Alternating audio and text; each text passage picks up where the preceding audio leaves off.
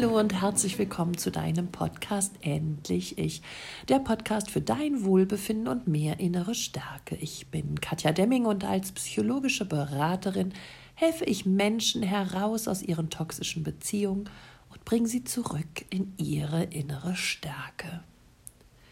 Im heutigen Podcast müssen wir mal über emotionale Gewalt reden. In toxischen Beziehungen ist es sehr häufig an der Tagesordnung, dass der toxische Partner sich der psychischen oder emotionalen Gewalt bedient. Aber Achtung, Triggerwarnung, denn ganz oft ist emotionale Gewalt eben auch Bestandteil der Erziehung. Und viele Eltern versuchen genau über diese Maßnahmen ihre Kinder sich zu unterwerfen, gefügig zu machen, ja, wie sie es nennen würden, zu erziehen.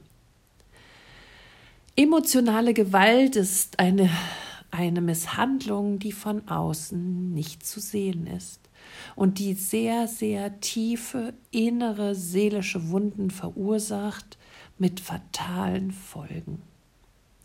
Psychische Gewalt hat viele unterschiedliche Gesichter. Sie zeigt sich in Beschimpfungen, Beleidigungen, Verspottungen, dem Bloßstellen, der Manipulation, der Demütigung, der Drohung, der Isolation, der Ignoranz, der Erpressung, des Mobbings, des Stalkings, der Schuldzuweisung. Und du hast schon gesehen, diese Liste könnte man wahrscheinlich noch unendlich verlängern. Und jeder von uns hat das schon mal erfahren. Egal ob als Kind in der Schule, egal ob im Sportverein oder ja, zu Hause unter Geschwistern oder nicht zuletzt natürlich auch in Partnerschaften. Emotionaler Missbrauch und psychische Gewalt beginnt häufig schleichend und es steigert sich schnell. Außerdem geht es so in Wellen. Wie würde ich sagen, es gibt gute Zeiten, aber es gibt auch schlechte Zeiten. Es handelt sich also hier um ein längerfristiges, systematisches Mittel, das angewendet wird, um Kontrolle über jemand anderen auszuüben. Emotionale Gewalt zeigt sich ebenfalls auch über verbale Gewalt, über Respektlosigkeiten, über Beleidigungen, über Bevormundung oder Herablassung. Aber gehen wir mal ein bisschen tiefer rein. Ich habe euch heute sieben verschiedene Zeichen oder Anzeichen für emotionale Gewalt mitgebracht, die wir uns etwas genauer anschauen wollen. Da gibt es zum einen die Abwertung. Wir alle, die in toxischen Beziehungen gelebt haben, haben das schon erlebt. Der Partner oder die Partnerin fangen an, einen ja zu diskreditieren, klein zu machen, abzuwerten und ja, vielleicht sogar sich lustig zu machen vor anderen, den anderen bloßzustellen, ihn zu demütigen und Ziel dieser Sache ist, dass das Gegenüber sich hilflos, wehrlos, klein, schäbig, unsicher und ja, traurig fühlen soll. Über diese Abwertung erreicht der Narzisst, dass der Partner sich anfängt, immer mehr anzupassen, immer mehr zu unterwerfen und immer mehr genau das zu tun oder eben nicht mehr zu tun, was der andere ihm sagt. Abwertung ist also ein probates Manipulationsmittel, um den anderen gefügig zu machen und ihn zu kontrollieren. Denn die Dinge, die abgewertet werden, wird der Partner in Zukunft nicht mehr machen. Das nächste ist die Ignoranz. Jeder von mm, uns, ich sage immer von uns, weil wir sitzen ja alle in einem Boot und haben alle diese Erfahrungen gemacht, hat Ignoranz in seiner Beziehung bereits kennengelernt. Immer wenn man etwas getan hat, was dem Partner nicht gefällt, wird man einfach ignoriert. Es wird nicht mehr mit einem gesprochen, man kriegt keine vernünftigen Antworten mehr oder man kriegt nur noch blöde Antworten.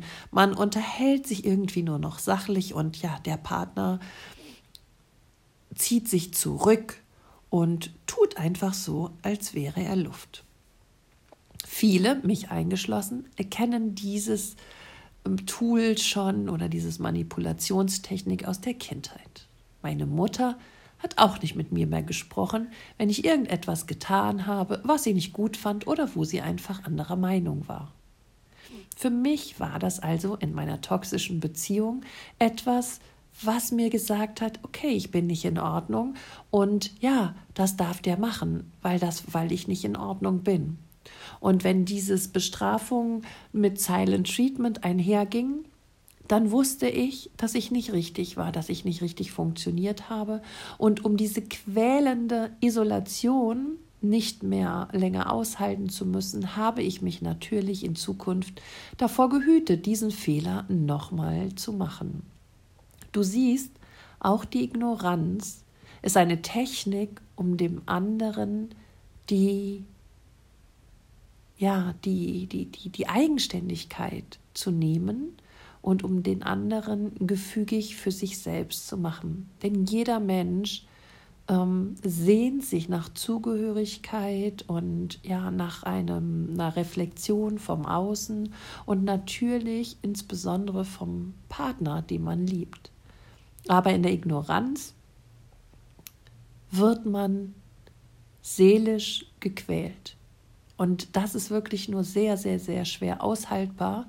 Und deshalb ist das auch eine sehr harte Strafe, um sich den Partner gefügig und unterwürfig zu machen. Die dritte Form der emotionalen Gewalt ist Eifersucht. Egal, was du tust und was du machen möchtest, dein Partner oder deine Partnerin ist rasend eifersüchtig. Da ist überhaupt gar kein Vertrauen und es ist ständig eine panische Angst da, dass du ihn oder sie verlassen könntest und dass du ihn oder sie quasi betrügen könntest. Selbst machen sie das vielleicht sogar und nehmen das für sich super dolle in Anspruch, wohingegen es von dir aber ja panisch vermieden werden soll. Und hierzu ist ihm auch nichts zu schade und sie kontrolliert dein Handy, jeden Weg und ja, jeden Schritt, den du tust, um einfach in irgendeiner Weise mächtig zu sein und dich kontrollieren zu können. Stalking ist da eine Form davon.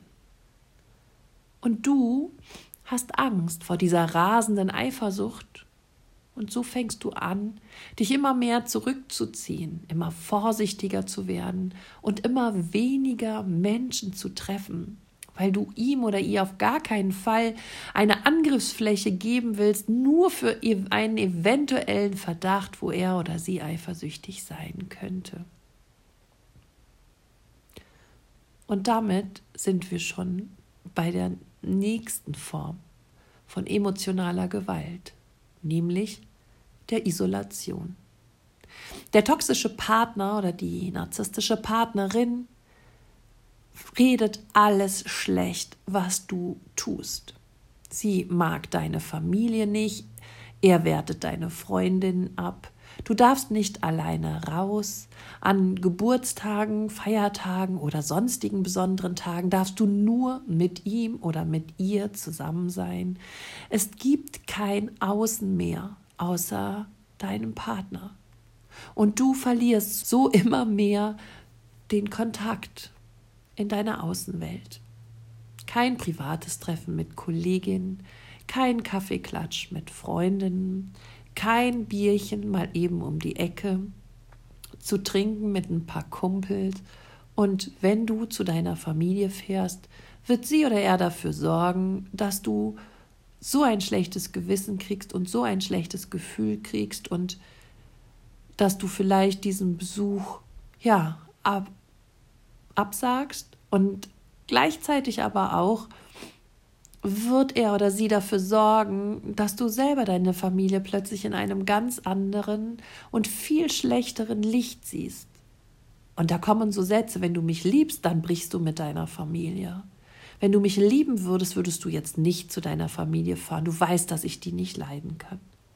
Und auch das ist eine Manipulationstechnik, die dich abermals schwächen soll.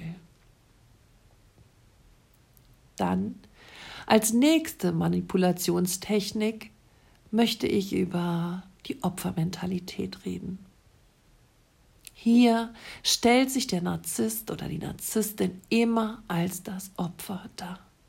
Egal was passiert, die Schuld kriegst du immer zugefügt. Das Opfer ist rein von sämtlichen Fehlern. Das Opfer in diesem Fall der arme Narzisst, die arme Narzisstin macht immer alles richtig. Und trotzdem läuft es nicht, weil du schuld bist. Die Schuld quält dich, sie schwächt dich, sie lähmt dich, manchmal macht sie dich vielleicht auch traurig, weil du hinterfragst nicht, ob der Narzisst damit recht hat, sondern du nimmst dir die Schuld sofort an und fragst dich, was du beim nächsten Mal besser und anders machen kannst, damit der Narzisst sich nicht wieder als Opfer fühlt und dich beschuldigt. Du übernimmst die Verantwortung für alle möglichen Situationen und Streitigkeiten innerhalb der Beziehung, wohingegen der Narzisst niemals in die Verantwortung geht.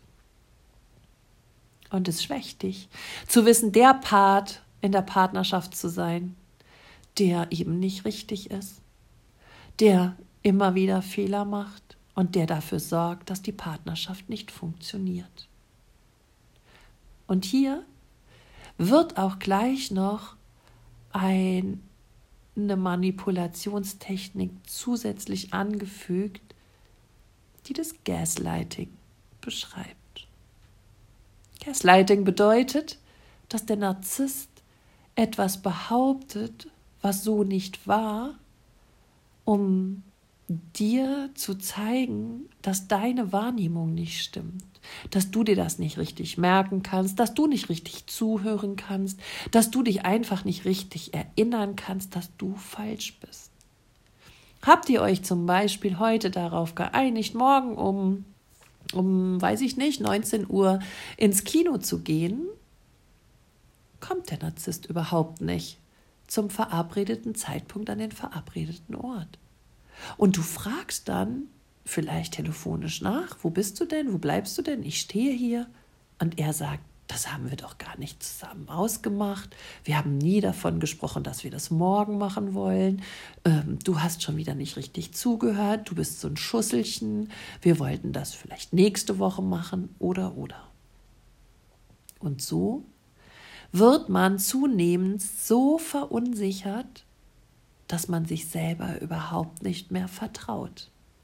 Mir ging es nachher so, dass ich sämtliche Situationen meiner Beziehung mit meinen Freundinnen, mit meiner Cousine, mit meinem Bruder, mit meiner Familie durchsprechen musste und immer und immer und immer wieder meine Wahrnehmung denen schildern musste und mir fünf, sechs, sieben verschiedene Leute versichern mussten, dass ich richtig bin, dass der Narzisst unfair ist und sich falsch verhält, weil ich meinem eigenen Gefühl nicht mehr trauen konnte.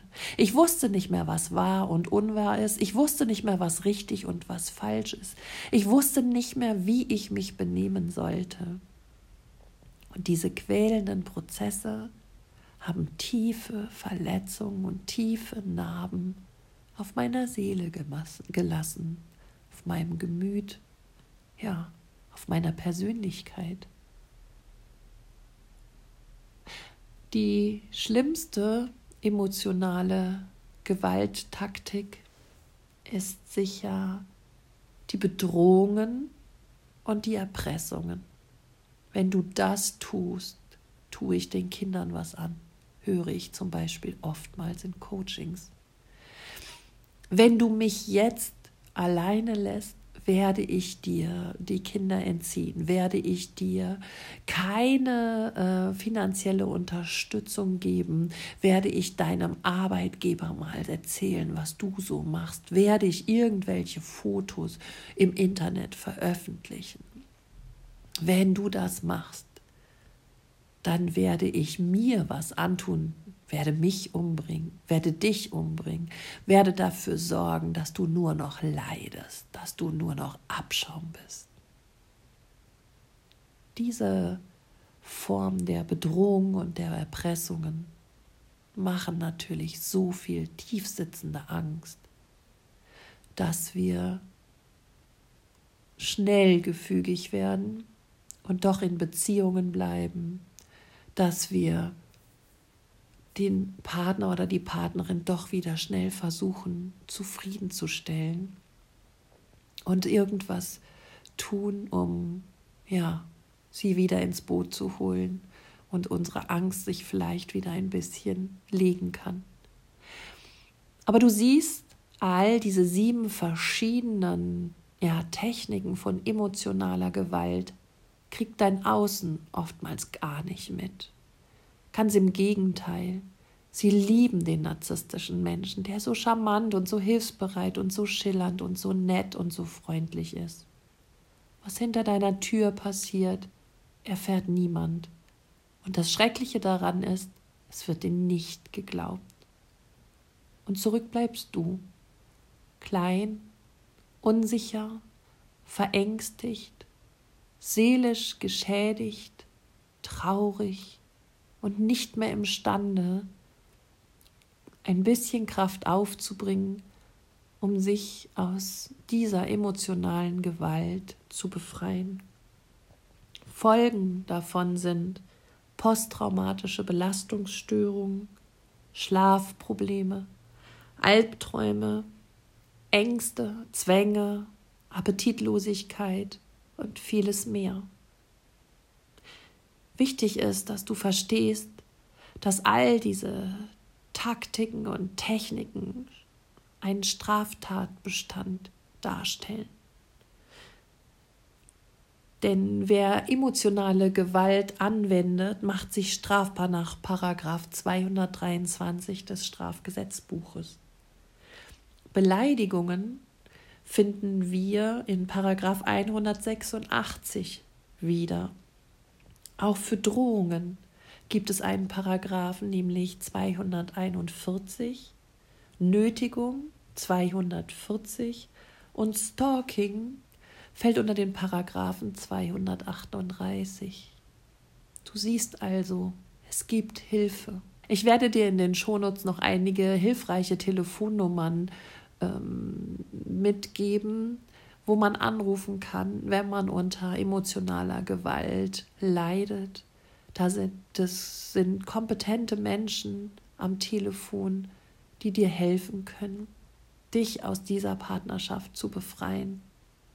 Denn leider bei all diesen Dingen gibt es nur einen Weg, nämlich heraus.